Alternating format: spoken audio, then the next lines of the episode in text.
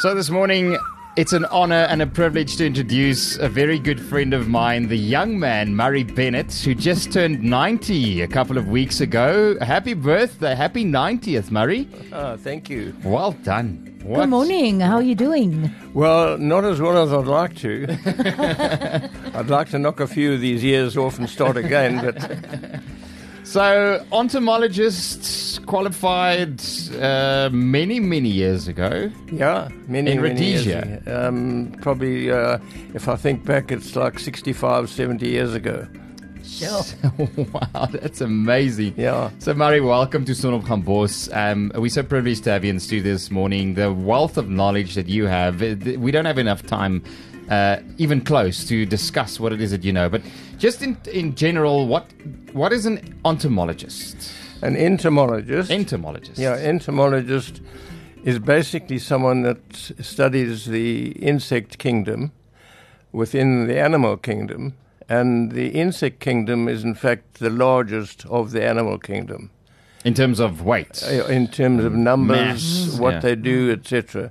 It, it's never ending. It's an extraordinary uh, life is, is an insect, and there are so many, so many. Uh, the one that comes to mind always, and I love them to bits, are bees. Bees, yes, of course. yeah. And you know, bees. Um, I pick them up in the garden. I never get stung.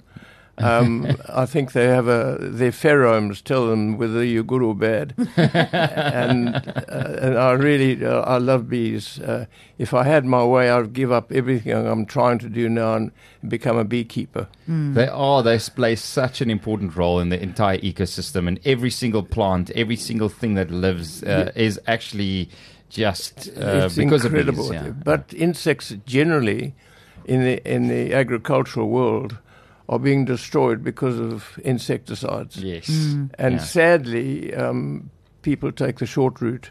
and poison. Yeah. Yeah, mm. And and it's really very serious because if you take bees away, you starve. yes, mm. yeah, They without bees, you don't have mealies, you don't have macadamias because they they actually basically fertilize the flowers, correct. which creates the the the, the, the end product. Um, uh, we're talking about bees, and we're talking about. I can understand the, the the role that bees play in the entire ecosystem. I can even understand the role that flies play in terms of uh, decaying and Yep. getting rid of all the Yep. rubbish and so on. I do not understand for the life of me the Neither role that a mosquito Yeah. plays. I was Why about to ask mosquitoes? you the same Why do we have to have mosquitoes? It's a terrible question to try and answer. That. I I live in a retirement home now, and I, I can't sit on my veranda in the evenings because I'm. They don't bite my wife. oh yeah, Oh, they you, tell have you. got the sweet blood. They come for me in the swarms, and mm. and I really don't know how to answer that question. they have a role to play, yes. no doubt, and I think the the biggest role they have to play is they transmit some kind of parasite or other. Uh, diseases, yeah, Yeah. malaria being Malaria, one of the main yeah, and yeah. ma- malaria is a big killer in, in Africa, particularly. yes. Um, it's it's like the the the the, the little wasp. Yeah. You know, you say, what does he do? Well, he, he plays an important role too because he keeps the caterpillars under control. Yes. Yeah. He grabs Yeah. them. It's population and, control, yeah. And he, he takes a caterpillar, and the caterpillar is made up of so many sections, and each section has got a, a nerve center which connects to the main center. Now, the, the, this little para, this little wasp is so clever. He starts at the top, and he injects every single center, going right down the body. He paralyzes it. He doesn't kill it Yeah. takes it into a little hole, covers it up neatly with nice stuff, Yeah. lays his egg or two on top, and looks after that thing. And then babies come along, and you've got more wasps. Wow. It's so, so Vaya, fascinating. It really, really is. Um, also, uh, this year we had uh, quite an uproar of cicada, especially in the Kruger Park on the uh, southern uh, southern parts and some of the northern parts in Mopani area and so on. And I understand that they uh, have a certain um, amount of years that they can last Yep. without uh, actually uh, coming forward and being seen. And then you think the plague is gone, and back they come. I don't know too much about the old Christmas beetle, but uh, it, it is a fascinating thing. And uh, I know every time I pick one up, I have to drop it quickly because it has the most incredible body vibration that Yeah. it, it kicks off when you pick it up and it frightens you. and you- it's it's hard. It's a hard, very, very, tough. Yeah. Very, very, very tough. The the this, the body cutaneous skin is tough as anything, but it's it's a fascinating creature. So you brought a little bit of information you thought we would find interesting about the the animal kingdom, especially focusing on insects and entomology. Um, what what fascinates you most about these insects? About insects generally, Yeah, and and what, what are you interested in? the reason I got into them is uh, when I left school. I, my father was a farmer. My grandfather was a farmer. I grew up on my grandfather's farm in the beautiful, most beautiful country in the world, which is now dead, called Southern Rhodesia. Yes. And um, I literally ran coalfoot on his farm as a young boy and got close to nature. And uh, so I, I always wanted to do something in agriculture. And my first job was at Matopos research station outside Bulawayo, which was a beautiful place. That's where Cecil John Rhodes is buried.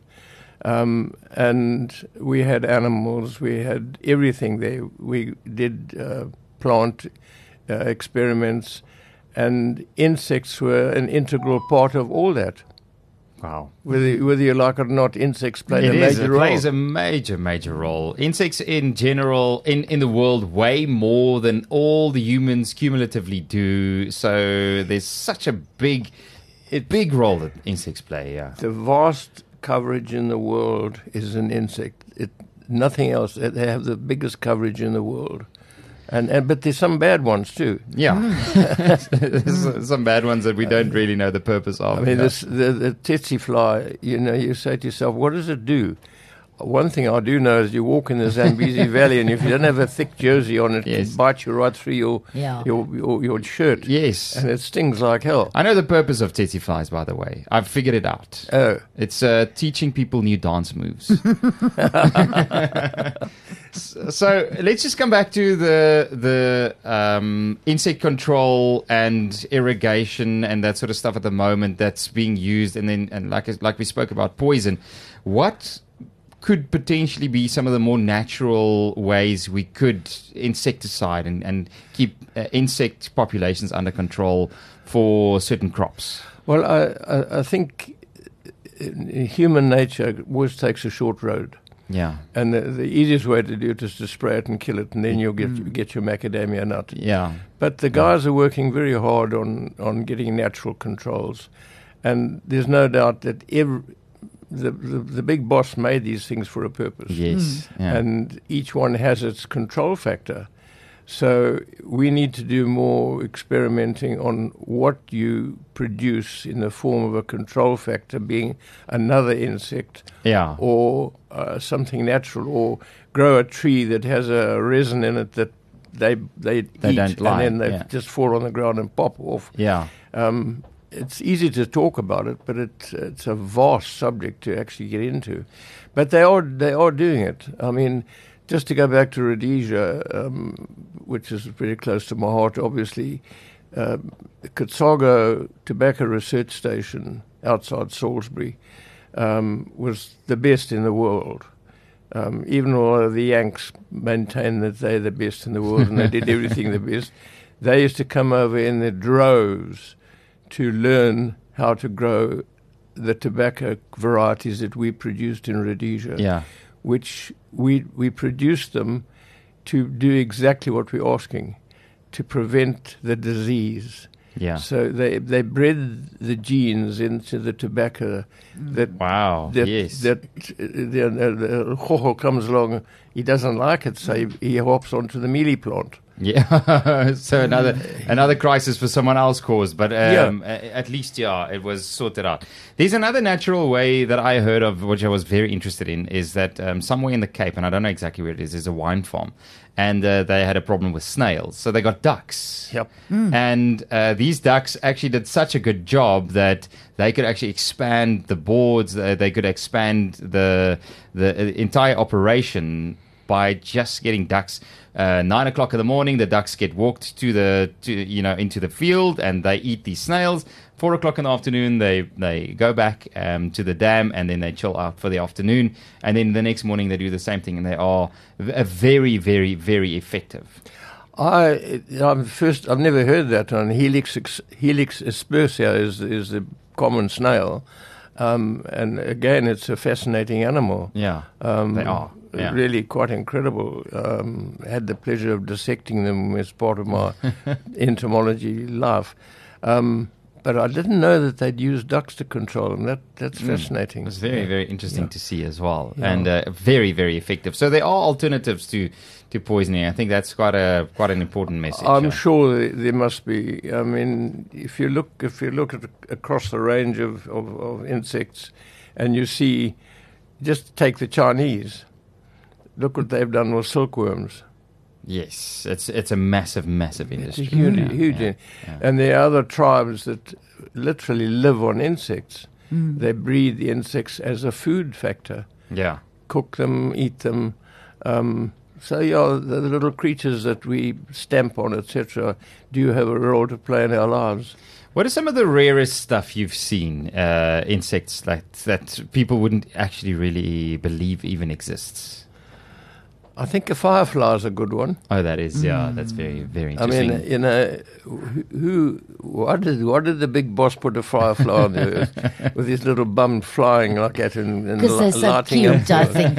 it's the and- prettiness factor. It must have a mm. reason. The reason I don't know, but uh, it, it's it, walking in the bush at night's always fascinated me when you mm. see the little fireflies and and the worm. There's a little worm. The glowworm, yeah, glowworm, yeah, yeah. yeah. Uh, only thing good about the glowworm is that there was a lovely song. Doris Day sang it. Glow, little glowworm, glow. Well, it's uh, it's just been interesting just uh, speaking to you, Murray, and, and just digging into your wealth of knowledge. And uh, perhaps we'll get you back on the show. And um, if we have some questions coming in on the WhatsApp line, we have uh, people saying that it's very interesting to hear what you have to say and just your wealth of knowledge. So thank you so much for popping into studio this morning. Andre was somewhere still. Yeah, no, I, I don't know. You're just so interesting, and, and if you've got such a lot of information. I was just in awe about, um, you know, what where you've been and what you've done and, and everything that you know, and and how very important it is for us to realize don't just kill every insect that you come across. They actually. They've got a purpose. They're there for something, except, of course, the mosquito, Mosquitoes, which none of us know what Well, they do. I'm guilty. I, I kill the termites that try and that, that try and wreck my house. Yeah. Yeah, well, that's a problem because they will they will devour it from the Oh, bottom abso- up. Absolutely. You know, so. Very tough to control as well, termites. But wonderful speaking to you and meeting you. It was quite an honor. Good. Thank you. Thank and, uh, you. Um, I'm glad it was. I wasn't as embarrassed as I thought I was going to be. No, no, not at all. Thank you, Murray, so much for sharing your information and speaking to us. Um, we'll speak to you soon again op Son op Gambosia, 100.5 FM geborg en moontlik gemaak deur Wildman.